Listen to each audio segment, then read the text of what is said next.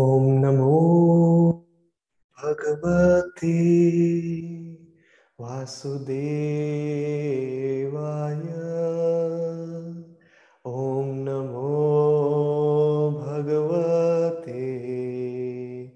वासुदेवाय।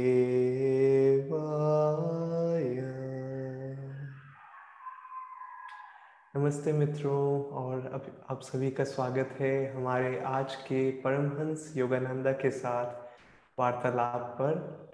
आज मैं एक वार्तालाप पढ़ना चाहूँगा परमहंस योगानंद जी का, और ये है वार्तालाप नंबर 62।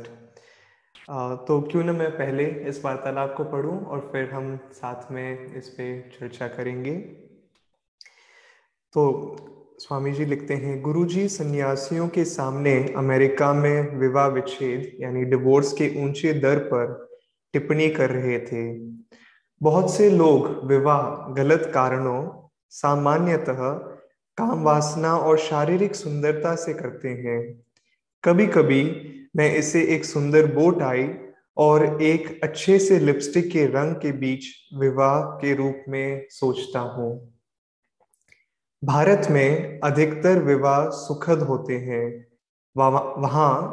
विवाह माता पिता द्वारा तय किया जाता है,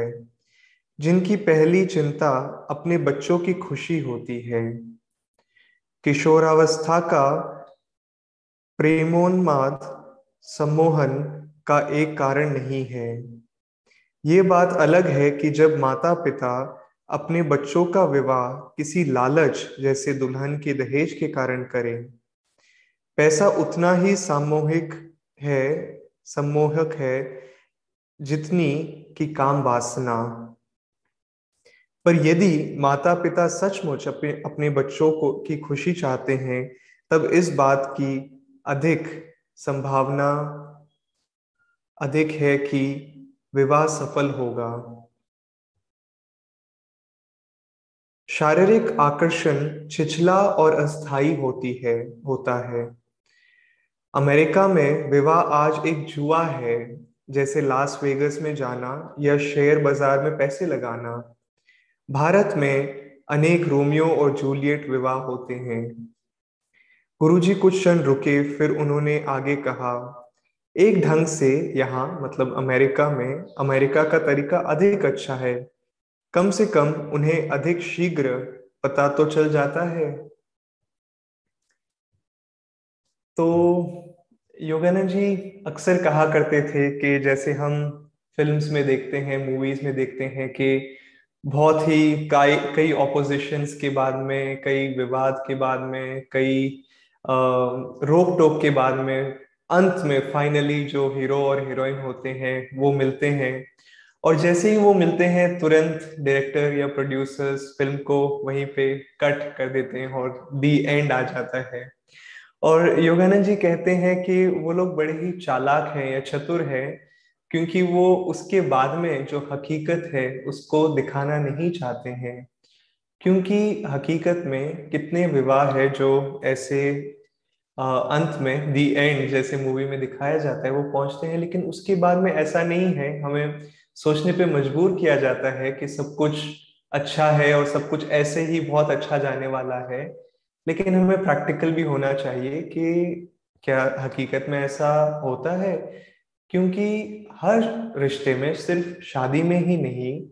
उसके जैसे हम उस रिश्ते को जीते हैं, चैलेंजेस आते हैं, और उन चैलेंजेस को हम उनका कैसे सामना करते हैं वो बहुत महत्वपूर्ण है। जो मूवीज या जो कहानियां होती है वो हमें दिखाना नहीं चाहती है। और ऐसा नहीं है कि योगानंद जी या कोई भी संत शादी के या विवाह के खिलाफ थे, बल्कि योगानंद जी के खुद के जो गुरु थे स्वामी श्री युक्तेश्वर जी और उनके परम गुरु लहरी महाशय, वो अपने जीवन में विवाहित थे। लेकिन यहाँ पे योगानंद जी कह रहे हैं गलत कारणों से विवाह करना, क्योंकि दोस्तों सही चीज भी अगर जीवन में की जाए, अगर कोई कार्य सही है लेकिन यदि वो गलत कारणों से किया जाए तो भी वो गलत है। ध्यान, एक सरल सा उदाहरण मैं कह सकता हूँ कि ध्यान एक बहुत अच्छी चीज है और हमें सबको करना चाहिए, लेकिन यदि मैं ध्यान गलत कारणों से कर रहा हूं कि अरे मेरे जीवन में ये सब आएगा या अपने अहम को बढ़ाने के लिए या मुझे ये शक्तियां मिलेगी, तब ध्यान में गलत कारणों से कर रहा हूं। तो उसी प्रकार विवाह भी यदि गलत कारणों से किया जाए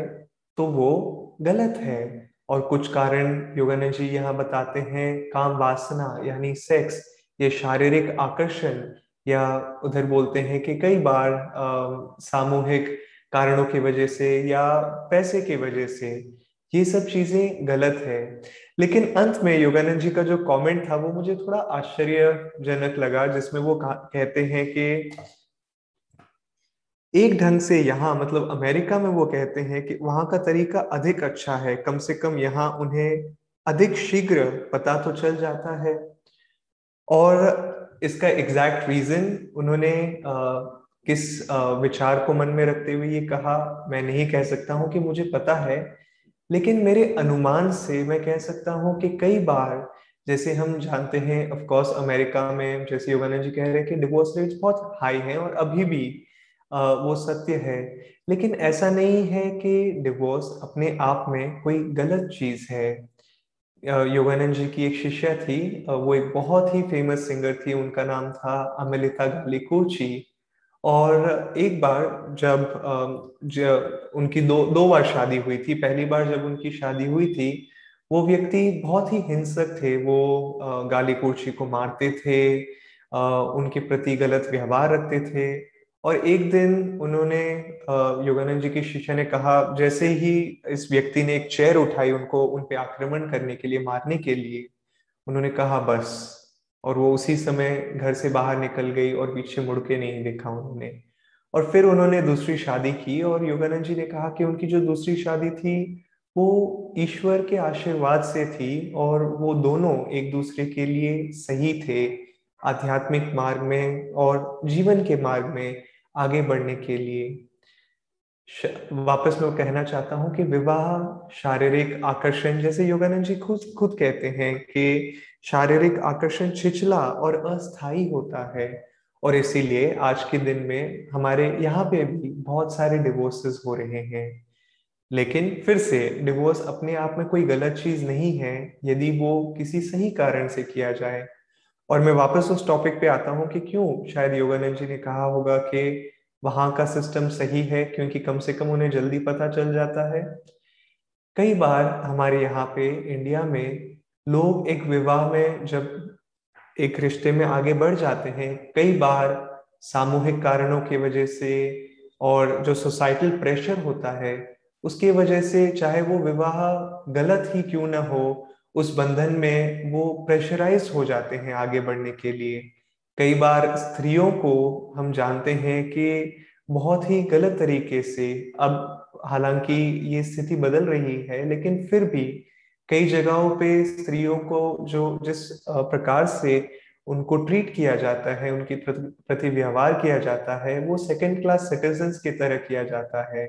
और वो उनमें वो हमारे यहाँ पे अभी तक वो इंडिपेंडेंस नहीं है जहां वो कह सके कि नहीं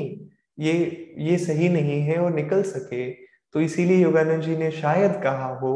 कि अमेरिका में सिस्टम सही है कुछ हद तक, कि सही नहीं उन्होंने बोला, शायद थोड़ा बेहतर है क्योंकि वो वहां पे जल्दी जान जाते हैं और वो उस स्थिति से बाहर निकल सकते हैं। लेकिन योगानंद जी ने ये भी कहा था कि इग्नोरेंस इज 50-50, कि जो भ्रम है वो आधा अमेरिका में या पश्चिमी देशों में और पूर्वी देशों में आधा आधा है।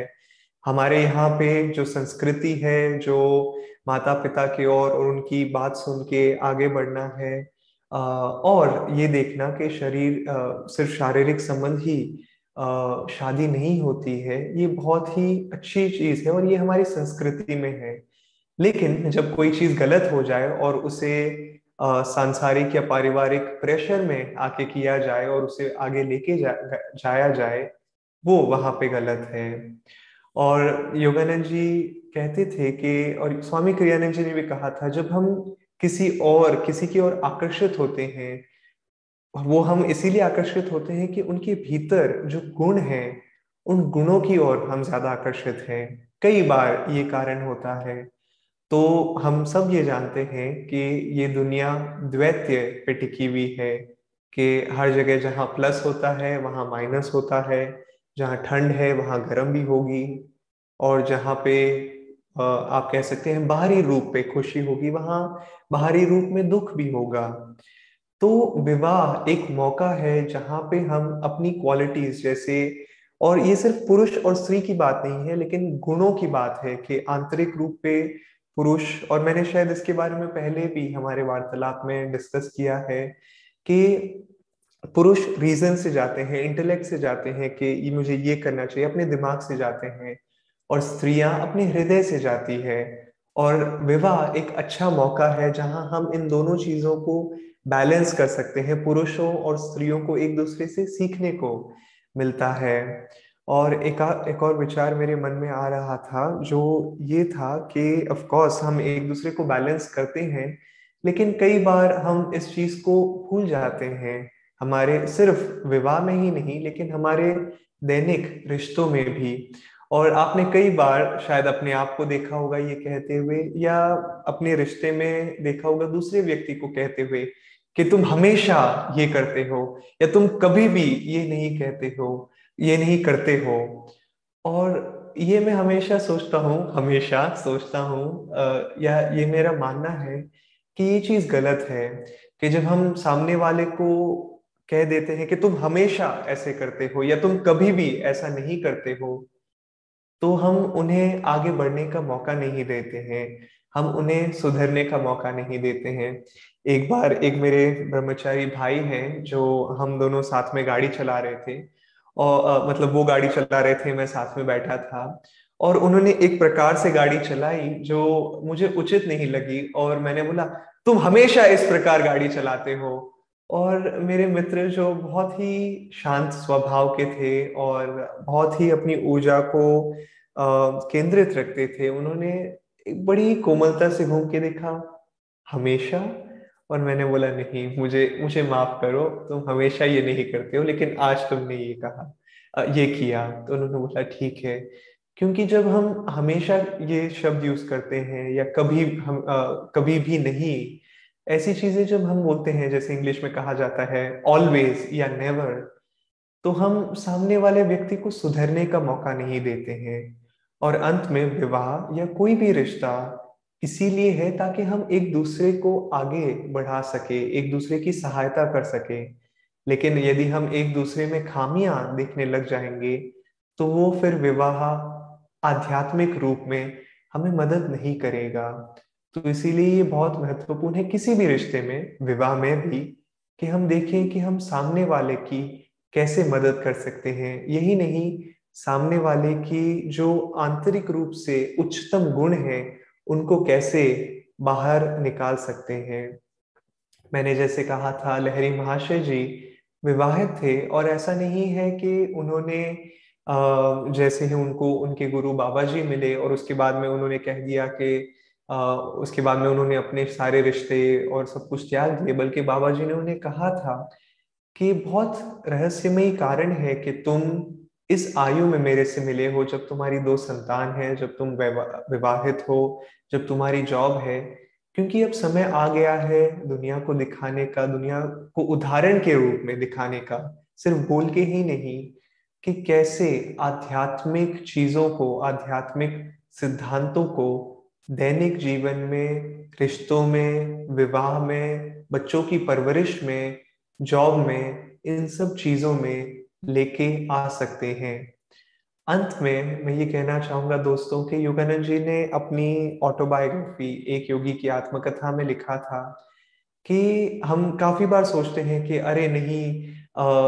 काश मैं आध्यात्मिक मार्ग पे विवाह से पहले आ जाता, या काश मेरा विवाह, अगर कुछ लोग ये सोचते हैं और मैंने लोगों को सुना है कहते हुए कि काश मेरे जीवन में ये जिम्मेदारियां नहीं होती तो मैं और आगे बढ़ सकता। लेकिन हमें याद रखना चाहिए कि जो भी जिम्मेदारियां हमें दी गई है वो हमें ईश्वर से मिली है, और जो भी चीज हमें सबसे जल्दी ईश्वर तक पहुंचने में मदद करेगी वो ही चीज ईश्वर हमें या गुरु हमें देते हैं। और इसीलिए योगानंद जी ने अपनी ऑटोबायोग्राफी में कहा था और लिखा था कि क्योंकि लोग सोचते हैं कि एक या दूसरा कोई ज्यादा आध्यात्मिक है, तो उन्होंने कहा था कि यदि कोई गृहस्थ जीवन जीता है बिना अटैचमेंट के, मतलब नॉन अटैचमेंट के साथ में, बिना उस मोह में घुसे हुए, लेकिन यदि कोई गृहस्थ जीवन जीता है और अपनी जिम्मेदारियों को बिना किसी अटैचमेंट के निभाता है, तो योगानंद जी ने कहा वो मार्ग एक सन्यासी के मार्ग से भी बढ़कर है। लेकिन हमें इस शब्द का याद रखना चाहिए कि बिना उस मोह में घुसे हुए कि हाँ ये मेरी जिम्मेदारियां हैं, ईश्वर ने मुझे इन जिम्मेदारियों को सौंपा है और मैं उन्हें बखूबी निभाऊंगा, लेकिन साथ साथ मैं ईश्वर को आमंत्रित करूंगा इन सारी जिम्मेदारियों को निभाने के लिए मेरे साथ में। तो दोस्तों, इसके साथ में मैं आपसे विदा लेता हूँ और आइए हम कोशिश करते हैं कि इन सिद्धांतों को अपने रिश्तों में और अपनी दैनिक जिम्मेदारियों में लेके आगे बढ़े। हम कल फिर आपसे मिलेंगे, तब तक के लिए नमस्ते और धन्यवाद। ओम शांति शांति शांति।